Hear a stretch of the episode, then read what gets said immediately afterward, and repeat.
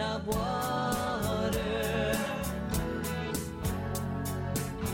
Our hearts beat to the rhythm of water. Today I'm speaking with Rose McAdoo of Whisk Me Away Cakes. And yes, I said cakes. Rose is a visual artist who uses cakes to raise awareness about global issues including environmental protection. Her work has received attention on National Public Radio, Forbes magazine, and New York magazine. Welcome, Rose. Let me start by asking about where you grew up and whether you come from a family of artists or bakers. I didn't grow up in a family of artists or bakers in the sense that that was part of our, our everyday. Um, my grandma was a great painter, but I didn't know her super well. Um, my mom's a photographer. My sister kind of got what I thought she got the art genes, and I was um, I was a bit more social. But it's been fun to discover art through the form of cake. Um, it's been a really nice transition. So, Rose, what is your formal training, and how did you come to transform cakes into political statements? I love school. I love college. It's just never been something in my financial wheelhouse. I've been financially independent um, for all of my adult life and, and that intermediate period until I became an adult. Um, and so I have no formal training whatsoever. Um, I got a lot of on-the-job training, which was awesome. It's such a great alternative to going to school, although I'm trying to go back to school now.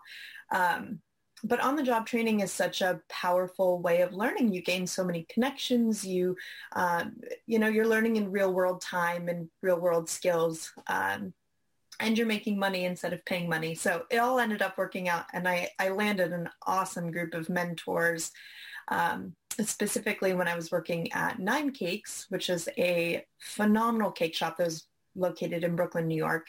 Um, Betsy Thorleifson is the owner of that company. She was my like end all be all um, person that I wanted to work for, and I got to be her right hand for four years, which was amazing.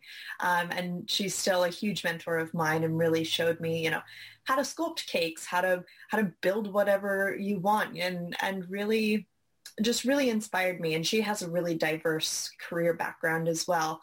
Um, and so as I was, you know, feeling less fulfilled by the, the more traditional like wedding route.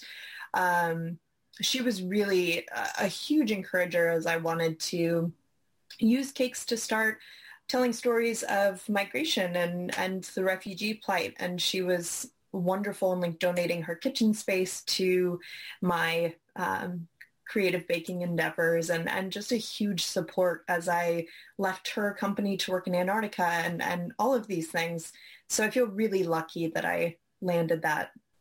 Oh my goodness, you told me so many things I want to ask you a million questions.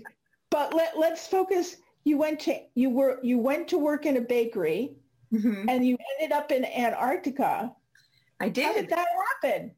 Yeah, it was it was a long career path of you know, working in patisseries. I was the head chef and catering director of a restaurant at 23, which I had no business doing, but was an awesome learning experience. Um, and then ran a chocolate factory in Brooklyn and then got the job at the cake shop. And it was just like, you know, food production and kitchen management in every capacity.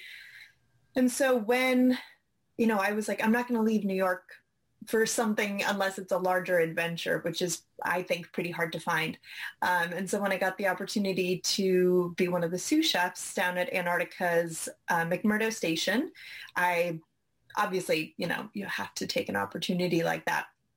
So I headed down to Antarctica and for the first time in 2019, um, and I've since done three full seasons there, two summers, and then I just finished a long winter season, uh, which was amazing. Yeah, so there was no positions open in the on the bakery side um, in Antarctica, and so I was running the savory kitchen. It was the sous chef of, or one of a, a team of four sous chefs for McMurdo Station's savory kitchen, producing, you know, breakfast, lunch, dinner, and midnight meals for um, uh, up to 1,100 scientists and support staff at that research station. Um, that was my first season. And then when I returned the second time, I got to be the sous chef for um, LDB, which is NASA's long duration balloon atmospheric research camp. Um, so I still lived on the main station for that camp. It's kind of a best of both worlds. You get the social aspects of being on the main station, but I still got to commute out to camp every day where we had a, a, a secondary facility um, and I was doing savory and sweet there. Um, was a sous chef, and then I had my supervisor, but it was just the two of us running running camp uh, food production. And so then when I spent the winter down in Antarctica, you know, I stayed and extended, and I there were no kitchen positions available, and I made a bizarre transition into hazardous waste management. and so spent the winter just learning an entirely different career path. And um, it was an amazing learning experience as far as how we um, manage and, and transfer our waste because all the waste has to leave continent by ship. Um, and so I was forklifting around old fuel and oil and processing um, chemicals from the Crary Science Lab as well. All right, so let's rope you back in a little bit and yeah. ask how it came to be that you decided to transform cakes to make environmental statements. My first season in Antarctica, I was heading to a lot of the science lectures there, and uh, my brain just formats anything that I learn about into into cake. And so I was seeing data sets as tiered cakes and uh, seeing the ice sheets as, you know, big cracks of fondant. Um, and so when I left the ice, I wanted to, you know, design a, a balanced collection of Antarctic cakes. Um, and so started started balancing the collection as far as you know different colors and stories and shapes and put together um, seven cakes that I'm really proud of that spanned everything from biology to space sciences to, you know, logistics of how we get materials. Um, but a big part of that process is just investing firsthand into learning and being in different places and, and meeting different people and caring what, about what they care about. So what is your process for choosing a cause, designing the cake, and then actually creating the cake? my process i mean whatever i fall in love with the most is what i want to share with people and so it's very very firsthand experience based um, and it's really important for me to be invested in the places and the people and the stories that i want to be sharing um, about and so while it would be much easier for me to just have a cake studio and make cakes there. Um, it's important to me to try and make these cakes in different locations and, and with the help of different people when that's possible. Um, so I take a lot of notes. I do a lot of research um, and ask a lot of questions to the scientists, for example, that I want to share the work of. Um, and I've done a lot of kind of cross cross collaborative research on data science and like how to visually share information. Um, there are so many people who are really good at that. And so I'm able to kind of use their techniques to figure out how to do that in an edible form um, with cake.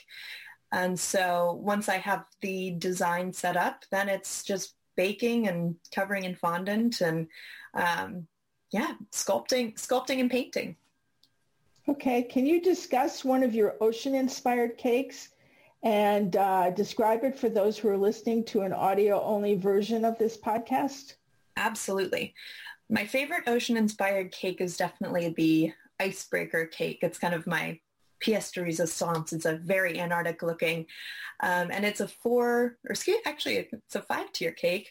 Um, so the bottom tier is completely white, the top tier is dark, dark blue, and the tiers in between are a gradual um, breaking apart of that ice shelf. And so you move away from that that stark white at the bottom, all the pieces start to crack and you get this really fractured appearing um, transition up to that top tier.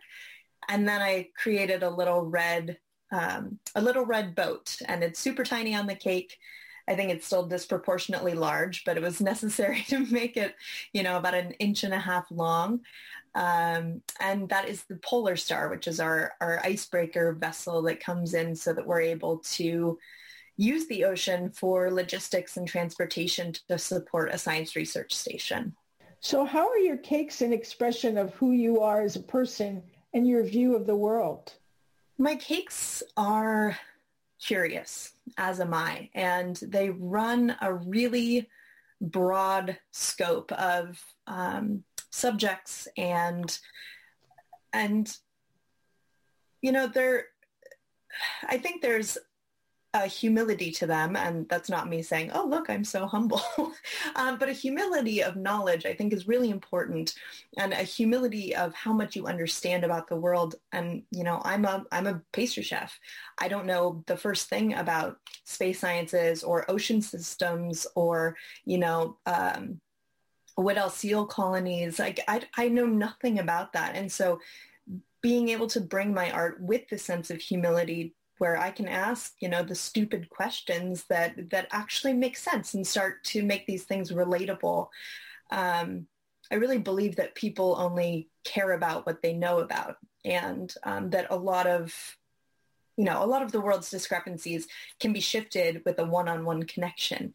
And so, if I if I'm able to live my life, you know, in this maybe bizarre way where I'm moving around a lot and um, you know, making cakes in Antarctica or, or making cakes in prison or wherever, um, I think that that will connect more and more people, you know, oh, I know someone who went to Antarctica. Now I'm more interested in Antarctic climate or, or, you know, seal research that's happening or scientific practices as a whole. Um, I think you have to share those stories and you have to you have to, you know, hit on different things that maybe confuse people a little bit. And I think that that's where you end up grabbing people's attention. So what's next for you?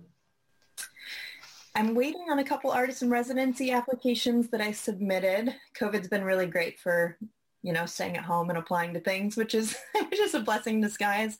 Um, and I'm putting together a collection of um, for lack of a better name, just really weird cakes. And so uh, showing kind of the discrepancy in disproportionate data sets where you maybe have a huge bottom tier and then a little tiny tier on top that shows, you know, um, temperature variables or um, biological diversity loss and, you know, cakes that really make no sense size-wise. And I think that that'll be a really fun um, a really fun visual for, for people. So I'm working on putting together a collection of weird data cakes. Thank you, Rose, for sharing. This has been a lot of fun. Thank you so much, Pam. I'm really happy to be here. I have been speaking with Rose McAdoo of Whisk Me Away Cakes in Brooklyn, New York for the Women Mind the Water podcast series. The series can be viewed on womenmindthewater.com. An audio version of this podcast is available on the Women Mind the Water website and on iTunes. The name Women Mind the Water and the associated logo belong to Pam Ferris Olson. This is Pam Ferris Olson. Thank you for listening.